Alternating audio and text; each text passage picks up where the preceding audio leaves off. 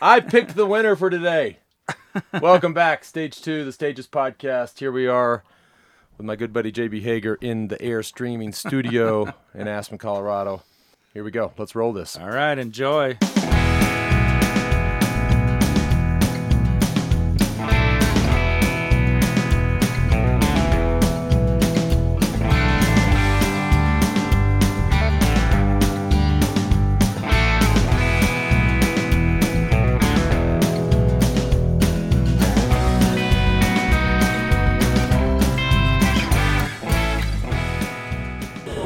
Don't know what to say. I'm.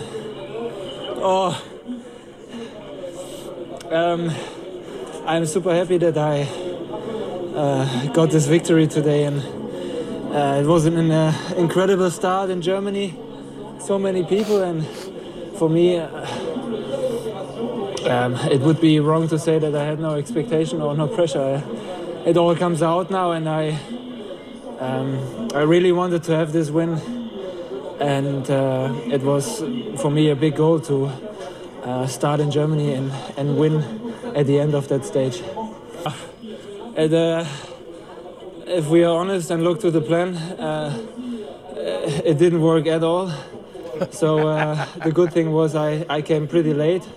I could jump from the wheels, and Matteo from us was on the left, and Saba brought me somewhere till 500 meters, and then I just thought, okay, I need to take it uh, yeah, I need to take my own way. And I was just jumping from wheel to wheel, going through small gaps. And in the end, I could go straight to the front. And I'm super relieved. Well, welcome back to the Stages podcast. That was Marcel Kittel, our winner today, winner of stage two. You predicted it. And I predicted it. I, I've not been right on a lot of these things, but uh, I had that one. I thought, I thought just well, like I said yesterday, and he sort of confirmed it there in that post race interview that for a Belgian team to win in their home country is a big deal. Big for the sponsors, big for the team. There's even talk that there's a new sponsor coming on board at Quickstep, so it helps all of those things. The thing that struck me though is his emotion. Like when you saw, and you could hear it in his voice there too, but when you saw him just after the finish, this was like a guy who had never won a stage in the Tour de mm-hmm. France. Turns out he's won 10 of them. I know. I'm like, If he didn't maybe see 10 it, is his favorite. I don't like, so emotional. yeah, if you didn't see Kittel afterward, and and boy, you could relate to it. The chaos, the people swarming you, and it looks like he's sitting on a curb on the edge of the street, just trying to gather his emotions, breaking down in tears. Yep. And you you were like doing this mental check of history. You were like, is this his first stage? No way. Right. And he's won all those stages. What I mean, we can only guess why that was so emotional. Right. That's right. And we would be guessing because we don't know. But uh, look, guys have, uh, w- you know, I mean, whether what he alluded to or said, I mean, he started in Germany, um, big deal. Belgian team, Belgian finish, big deal. Those all add up. I, but, you know, I don't know, maybe. Uh, he could have been thinking about somebody that he lost recently. Just these guys have uh, reasons for motivation and inspiration that we don't know. They don't tell us. Uh, but that I tell you what, watching that sprint, uh, I, I I don't know how those guys do it. I mean, going so fast, so tight. It's just like no. Uh, that, uh, I wonder if they're scared. They got to be scared.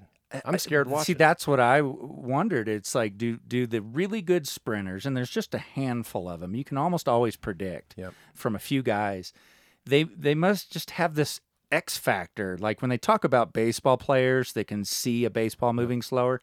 Having the patience to, like he like Kittel said, weaving through that from wheel to wheel, and not going too soon and blowing up. Right. I, I don't know how they do it. He found the right wheels, he, he, as he said, and you could see, and we'll get into it in a minute when we talk about Taylor Phinney. But uh, they they weren't organized. That train, the quick step train, they didn't get it together. And he just, you know, when that happens and you and you lose, you know, your four man train, uh, and they know exactly in what order they're supposed to go in. Uh, you got to find your wheels, and and and he did it, and, and uh, you know. And a special shout out too to, to Cavendish. I thought Mark Cavendish, you know, for a guy who's been off the bike and out of racing for quite a while because of this glandular fever or, or Epstein's Barr or whatever uh, it was, to get fourth. I mean, talk about a guy that found the wheels. Yeah, uh, mind blowing to watch them sprint, and it's it's pretty remarkable that you of a career b- bike racing says I don't know how they do it, and it they must be scared. That just says a lot about that specific skill set. Sure. Yeah, yeah. I mean, I was. Uh, it to me, it just looks. And if I think back to my 30 years in cycling, you know, I've watched the sprints. Even if, even if when you're in the tour, you don't see the angle that we saw that we see as fans watching on TV. But you go back uh, to the room, and Eurosport does the replay. So then you're laying in bed watching it. So I've watched that angle for 30 years. It just it, they just get faster and faster. I don't know if the, I mean I don't want to say that the guys are necessarily obviously they're a little faster because you know the, the the you know everybody gets faster over time, but the bikes are faster, the wheels are faster, and you know that bunch was all the way across the road, and I'm thinking I I, I call when I'm sitting there, guys, like somebody's going down here, Mm-hmm. right? It just looked was like, hairy. and I, and fortunately, you know they didn't. Um, so, and by the way, not only did I pick the winner, uh, but but JB, you were sort of a winner because the big topic today was was old school barriers, and there was so much talk about barriers. We even saw, which we didn't see yesterday during the coverage, but the Luke Durbridge crash that was that was captured by a fan on the side of the road with his cell phone. You talk about a nasty crash. I mean, Valverde looked bad. Durbridge, like speaking of barriers, he- put the barriers into the next town. He hit Yeah, him so hard. It looked like he was cruising in on a motorcycle. Yeah. I mean, it just he was coming a- in hot, as they say. But it- yeah, that's we touched on that quite a bit yesterday, and now it's become a hot topic because it's the difference between sliding and getting up and being out. Like Valverde with a broken kneecap is Yep. just you just get sick thinking about it. Yep. You imagine that? I mean, I told you, it's like, hey, just, I'm going to go downstairs and I'm going to get the hammer. And uh, I'm going to come up here and I'm just going to hit you on the kneecap as hard. Like, that's truly getting kneecapped. He got kneecapped. Yeah. And the question for him becomes obviously, we have the overall bigger question about the tour and it's in that effect on Quintana. We talked about that yesterday. I think that's a huge impact on that team. Uh, but for a guy who's you know not a young rider anymore, they've already said the season is finished. Uh, how he comes back from a broken kneecap at his age, you know, at the at the you know the last years of his career. All right, let's uh, hear from Froome uh, at the end of the stage, and we'll go into. He had a lot of drama, and you're going to hear about some of the drama he went through to stay in the race. Here he is, our, uh, you know, the uh, what would you call him? The best, the highest ranked GC contender at this time. Uh, By a long way. Chris, let's start at the beginning. Tell us about the crash and then about your injuries. Um, yeah, no, no injuries, thankfully. Just little, lost a little bit of skin on, on my backside. Um, but uh, yeah, I think that's the nature of the race. I mean, we knew it's slippery conditions like that.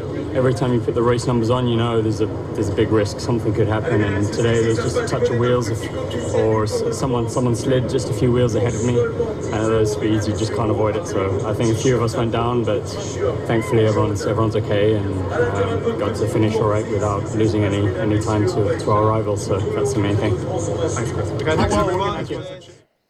Man, the guy did everything right. Yeah, we talked about it either in the preview show or yesterday. I mean, it's so important to stay up front, right? The the, the the you know the you know your lifelong uh, lesson that you've always been taught is stay at the front. Crashes happen in the middle and in the back. Stay in the front, avoid the crashes. Where was he? At the front. Well, it just shows you that that crashes do happen at the front. That was, you know, uh, obviously the conditions were slick. What was that about 20k from the finish? For those who didn't see it, I'm trying to describe it. He was in the right place. He the, the third gu- twenty miles. in the and there were two guys up on a break and the third guy of Mm. the whole group goes down on a wet corner Right. So again, and we talked about traffic control yesterday. So what you know in Europe, especially the way they've uh, you know uh, developed their roads and built their roads to control traffic is instead of a four-way stop or a red light or green light, you have a roundabout. So, but that's not the only thing. So you get around the roundabout. We can get into roundabouts later because I thought we saw some interesting things that could come into play later in the race about roundabouts and which side you choose to go on. I mean, it sounds stupid. Ah, I went on the left and went on the right. Well, if that road after the roundabout comes out a little bit more to the right, you got to go to the right. It's shorter, but nonetheless, um, this is the way it is in Europe. And we talked about street furniture and roundabouts, but not. I think the biggest issue is coming out of the roundabout. Then they have the island, so the guys see they get around the roundabout. They see the island. It happened to Contador last year too. He hit the island and then he, you know, high sided. Um, but this was just looked like a slippery corner. One thing that, and I want to give a special shout out to Dylan Casey for uh, sending me some notes yesterday after listening to Stage One's podcast. Um, and I completely you know, forgot about or neglected to remember this. Is most of the cars in the caravan and in the tour are diesel. Here in the United States, our cars are unleaded. We mm-hmm. drive, you know, you never see anybody with a diesel car or hear a diesel car. All of those cars, almost all of them, are diesel.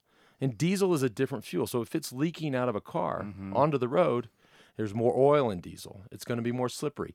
And so, uh, anyways, uh, clearly, uh, I don't know if it was Tiago Machado or somebody, his teammate behind him, they just lost the front wheel. And as we said yesterday, when that front wheel goes, just pick your landing spot. You're going down. What was interesting, and tell me if it was an issue or not. This is just my take on it. Froome goes down. He's banged up. Uh, and uh, he only had a couple of uh, team members drop back to pull him back in. Like you, you, when you go down, you're rattled. Doesn't it take a while to get your senses back and to settle down? Yeah. And chasing the group is not fun. Well, when you have a big, a couple things happen. When you have a big crash like that, where you have dozens of riders that go down, typically, unless it was in the last five miles of the race, typically that group, otherwise known as the peloton, waits. And while I don't think there was a, a you know, they were spread out across the road waiting, they definitely weren't going. They weren't. They, they didn't hit the gas. So I think, to me, Froome appeared relaxed. I mean, he had two or three teammates with him. There was never nobody seemed like they were panicking. They were in the cars, which is what they do, what the, what they should do to get back on. By the way, that too is sketchy when it's pouring rain and you're sitting on a bumper. No thanks. Weaving in and out of cars. Yeah. Um, you know, th- to me, it was. I, I- I wouldn't say that uh, he had no teammates. I, I think they they knew right where they were. They knew they were going to get back, and then he made the bike change. Mm-hmm. So that was I was like, you know, and then the next thing you know, he gets back to the peloton, and then he's got his hand up coming back to to, to get what what appeared to be his spare bike. Maybe the first bike wasn't. He might have taken the first bike from a teammate. Saddle height's too high, position totally different. Not his spare bike. And we saw it. He he banged his hip pretty good. You don't just fall down without banging something when you go down that quickly. I, we just heard from Chris Froome, and, and he was, uh, uh, you know, he was pretty nonchalant and not worried about the crash. I, the only thing, I, I think, the hour after, I think it's too early to know, and and not not that uh, there may be nothing. I mean, it could be completely unaffected. By the way, when it's wet and slippery and you slide, your bike slides out. That's a problem. But you too slide. Sliding is better. You want to you want to slide versus get punched. And mm-hmm. so he might have just lost some skin. But it, to me, it's just you never want to hit the deck. Maybe that right hip. Let's just say, for example, your right hip. If you if you take a blow there, there's a bruise, there's a contusion, there's road rash. You don't sleep. You can't sleep on that side, right? Maybe it just it- it's just a little off, and so you it, it affects your pedal style, and maybe you have a little more. Then maybe your left knee starts to flare. It just there, there's no crash ever that does not have any impact on the rider. There's always going to be something. yeah. Anyone listening, just fall down without putting your hands down, and see if you don't have a weird day Yeah, ahead. of just you. have your friend. This is what I always like to say because you know sometimes you hit the ground at 30 miles an hour, and people are like, "What's that like?" I was like, ah, "Let's go down the let's just go down Main Street here, right? I'll get it up to 30. jump out. no, put your bike clothes on and, and jump out of the car. no way. No, that's what it feels like. I've jumped off a boat at 30 miles an hour, and that hurt in the water. Well, Well, I, obviously, Don't don't tell anybody that it's ever again. painful. It's painful. Uh, so we assume uh, Froome's going to be okay. Yep. Team's I think- still I- I intact, do in think good shape. Okay, but you're just worth noting. Not fun. That was a weird gap between the crash and a two-man breakaway up front that almost stayed. Right. Well, it So- started. By the way, it started as a four man breakaway. Right. Right. And at that time, it was still a four man. It didn't go to be, or didn't get down to two guys until Taylor Phinney won, you know, that final sprint over the, you know, the last KOM of the day. Then, you know, what he did is he just kept going, and then Offredo went with him. So then, then it went from four to two. I've always been amazed as a tour fan over the years, and I think most people are like, how do they always time it out and nip those guys at the line? Mm. It's almost like with the breakaway is in sight and the finish line is in sight, and here they come. Yeah. and you were you had you know you were breaking it down by seconds. It's they a, just it's a perfect science. It's it, it just they never stay away. They just don't unless something. Look, when when that crash happened and you know 20 plus guys go down, that disrupted their plan. That disrupted uh, um, you know the chase, right? The chase mm-hmm. by the peloton. So they got they were able to get another you know 30 second cushion. It doesn't matter in their minds. The teams that are chasing, they've got it all worked out, right? They know if they're just riding steady and there's two guys, that, that's 10 seconds a kilometer. And if they need to make it, if they need to close it quicker, they can. And by the way, too, even if somebody got to the last kilometer, right? We just talked about the finish. We talked about how fast they're going if you get to the last K, even with 20 seconds, you can't go. The two guys can't go that fast. The, the, This this wave behind you is going so fast. So you almost need, you know, they would have needed a minute with, uh, I'm going to say, 4K to go. I mean, it's just, in, in the fan at home is going, oh my god, 4K, two and a half miles. They got They're gonna stay. They, they you get all excited. He's got it right. right? All the moms and pops of the world are going, yeah, my no. That when that thing gets rolling behind you, it, you just can't hold it off unless something unless something happens. If a crash happens back there, then that's your that's the, that's the X factor that that you know lets you stay away. There's something else interesting at, at play when you have a breakaway up front. Yep. A breakaway up front, and, and break this down for all of us. Having a breakaway helps control the peloton a little Right. bit. It's not a threat. Like, had they reeled them in too early, Yep. you know, a next group of guys that are fresh are, Right. are blasting off the front, Yep. right? And then you got a new problem. Yeah. So if you're if later on in the race, you'll see this a lot. In fact, I'll get to that in a second. But if you're the the yellow, if you're leading the race, you want a breakaway away. If you're one of the sprint teams that's trying to control the race for your sprinter, you want a break to be away. You want a four man break at two minutes. It's they're not going anywhere. They're mm-hmm. coming back, and every so then you now have 192 guys or whatever back in the peloton. Well, they're not going to attack. The worst thing for a team, the yellow jersey team or a sprint team trying to control it, the worst thing for them is to have uh, what they say, you know, in a group grupo compacto, right? So the pack together because then everybody in the group's going, I got a shot. Bam up the right, bam up the left, up mm-hmm. the middle, just mm-hmm. bing, bing, bing, attacks everywhere, and then that team is trying to control. It's like shit.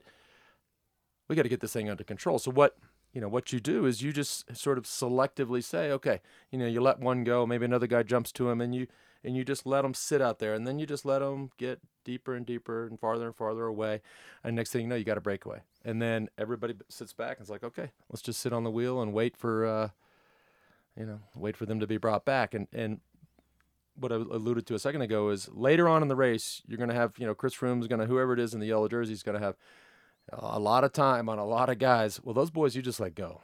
If somebody's an hour down, you let them have 20 minutes and they can win by 20 minutes.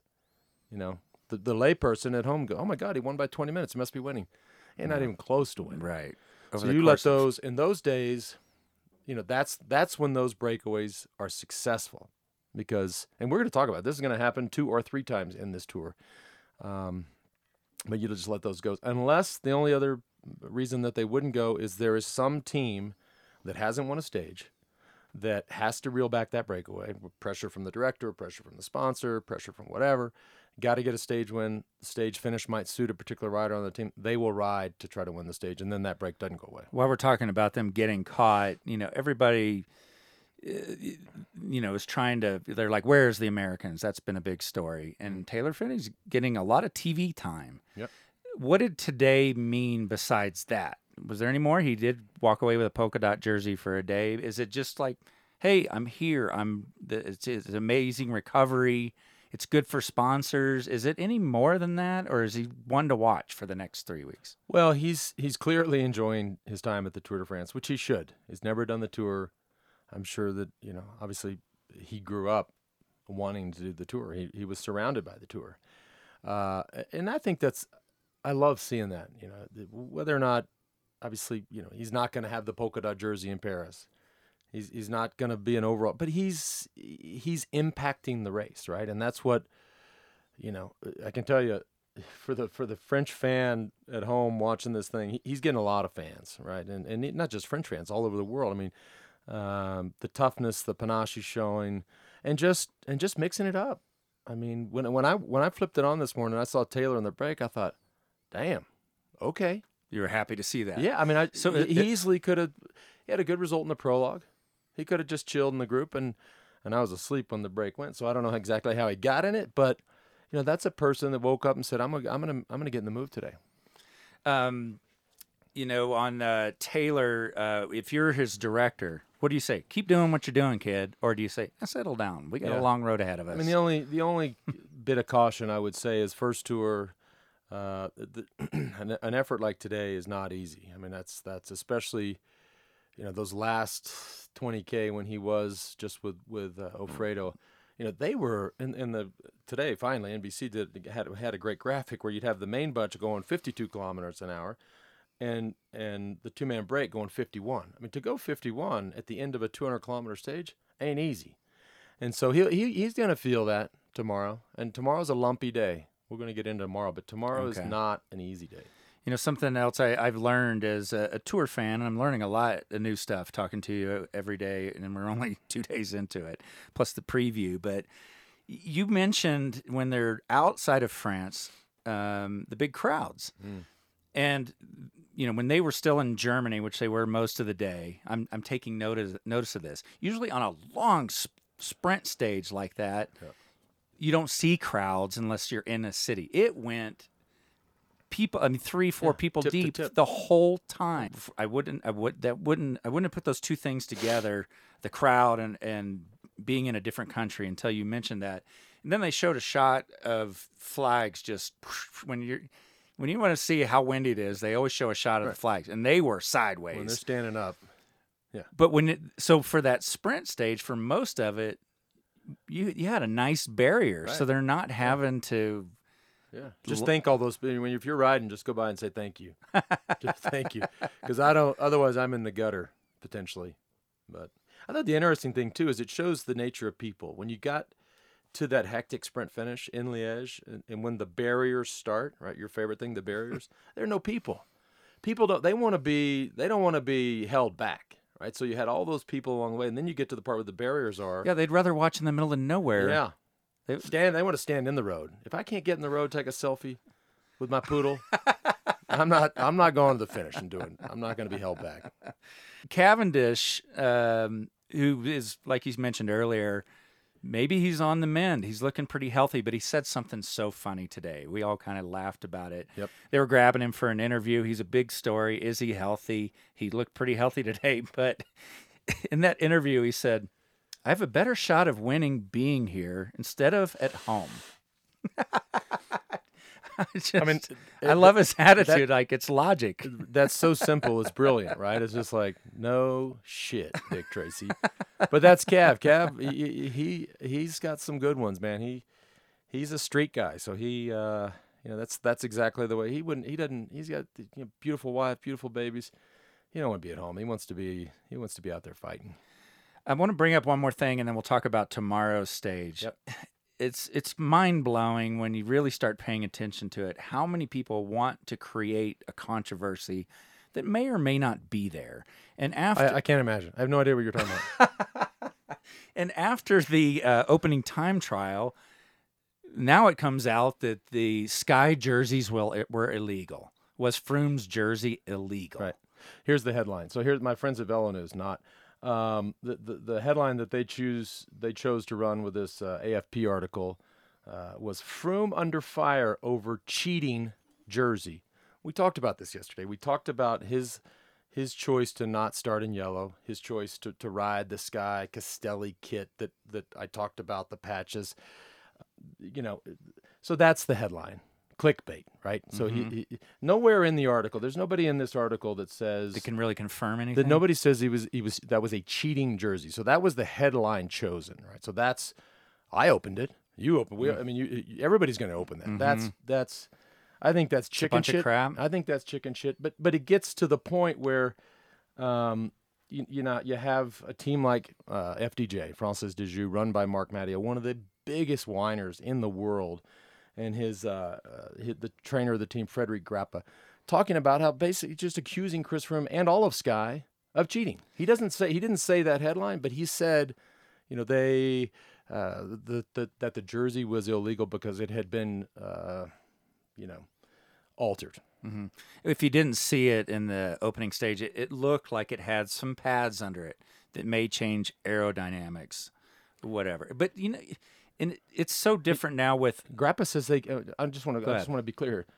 The trainer for FDJ, this Frederick Grappe, said that they gained 18 to 25 seconds because of this. Uh, because of this particular skin suit. how do you know from watching? Well, uh, that's a whole nother hour podcast if you try to break down what Marc Madiot and Frederick Grappa, you know, want to choose uh, uh, to whine about. It, we'd be here all day. I'm no expert, but if you're not innovating on the little things, Mm. you know, you're not trying hard enough, or otherwise everybody be wearing heavy wool jerseys. Grappe right? says the rule is very clear. Any aerodynamic addition to the jersey is banned. Sky have clearly infringed. So, so that rule came to be. I remember in the day when when people were taking CamelBaks, right? You know what a CamelBak and and filling it up with you know maximum water and either putting it on their back to create almost like a foil or even on their chest to kind of close in this frontal area when you're in the aero position, close all that in.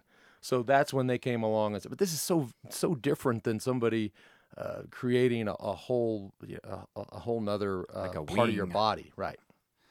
or a fairing or something like Yeah. that. So you think it's just a bunch of crap. It's getting people to click on it, but in today's modern world of you know fast scanning through social media, Mm-hmm. people see the headline. The story has no merit, and they just sort of take the headline with me. Oh yeah, Yep. yeah, the jerseys were illegal, and they and it. How many people just walk away with that without really doing? Nicolas Portal says the director of Sky says everything is legal and the equipment was validated by the race commission. See, but nobody reads that part. Well, right. Okay, enough. That's frustrating. Okay, It'll be well. You know what? If Chris Froome wears yellow on the last, is if he's in yellow on the last time trial, and he loses two minutes in the time trial in a yellow jersey that was provided by the tour, well, then we can say that the Castelli Sky Kit was truly illegal. But I, that's not going to happen. You could have given Chris Froome a tutu yesterday, and he'd have done the same thing. You said that the first couple of days would be a factor with the weather, and it that's absolutely Mm-hmm. what's been telling the story. Uh, it dried up for the sprint today, and it looks good for tomorrow. What do you think? What's your take on tomorrow? What to look for? What to expect? So, so I think overall, first of all, we go through three countries, which you know you're going to have a Belgian start. You go through Luxembourg all the way until we get into France. It's going to be just like it's been. It's going to be super crowded. Uh, I'm not a, a meteorologist, but I think the roads are going to be dry all day and even sunny. Um, fairly long day, 212 kilometers. That's not with the neutral, so that's a hundred and oh god, been too long since I've done this. 100, 130 plus miles. The neutral's another four or five.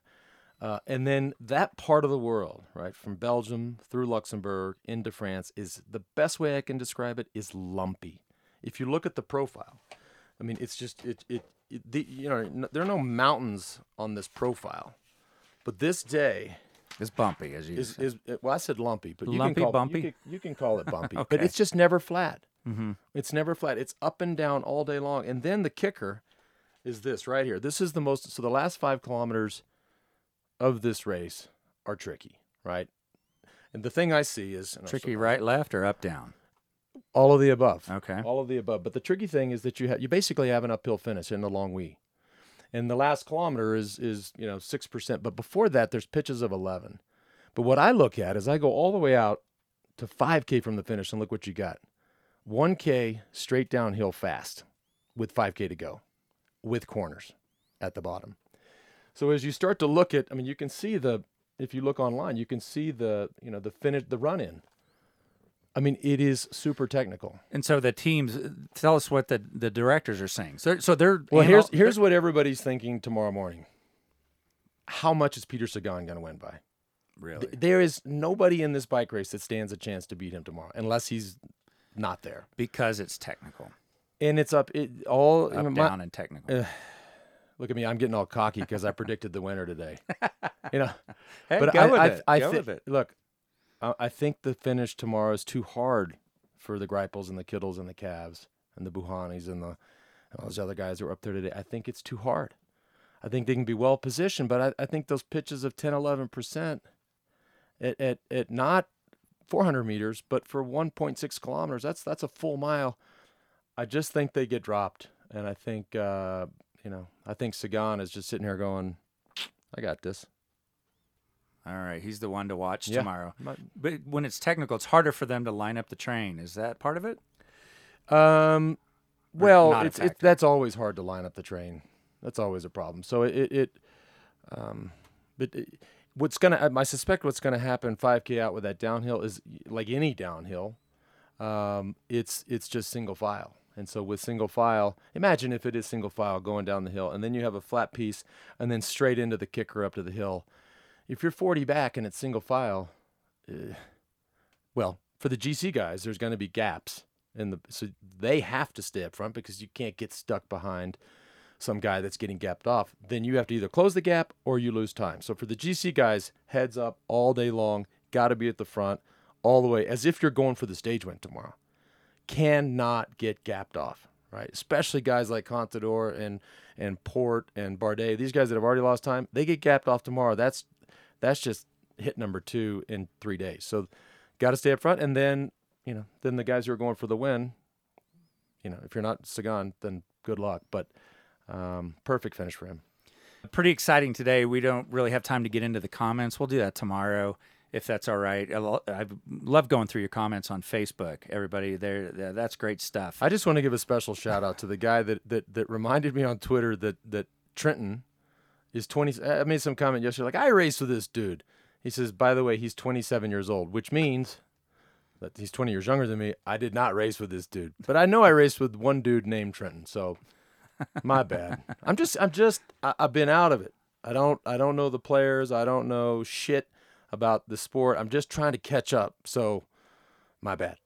okay. We will take your comments via email stages at we do sport.com. It's W E D U sport.com. Did you hear that, Dave Letieri? Letieri, Dave, my old mechanic and great friend from Santa Barbara, Fast Track Bicycles. He emailed me yesterday. He's like, Oh, I "The- know you- Dave. yeah, your email's messed up. We do W E D O sport do- doesn't work. I said I know because it's W E D U.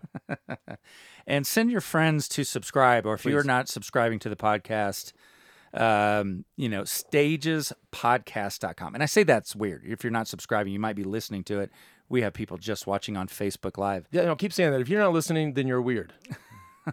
No, no, No. no. That's not a good. That's not. Anyways, join us tomorrow after stage three the bumpy lumpy stage the Bumpy, technical finish and watch for sagan you say I uh, I bet a lot of money. You wouldn't you wouldn't even, you wouldn't even make money. The odds would be so there's so much in his favor. You know, you just you'd make it like a buck. there you go Yeah. Thanks for tuning in.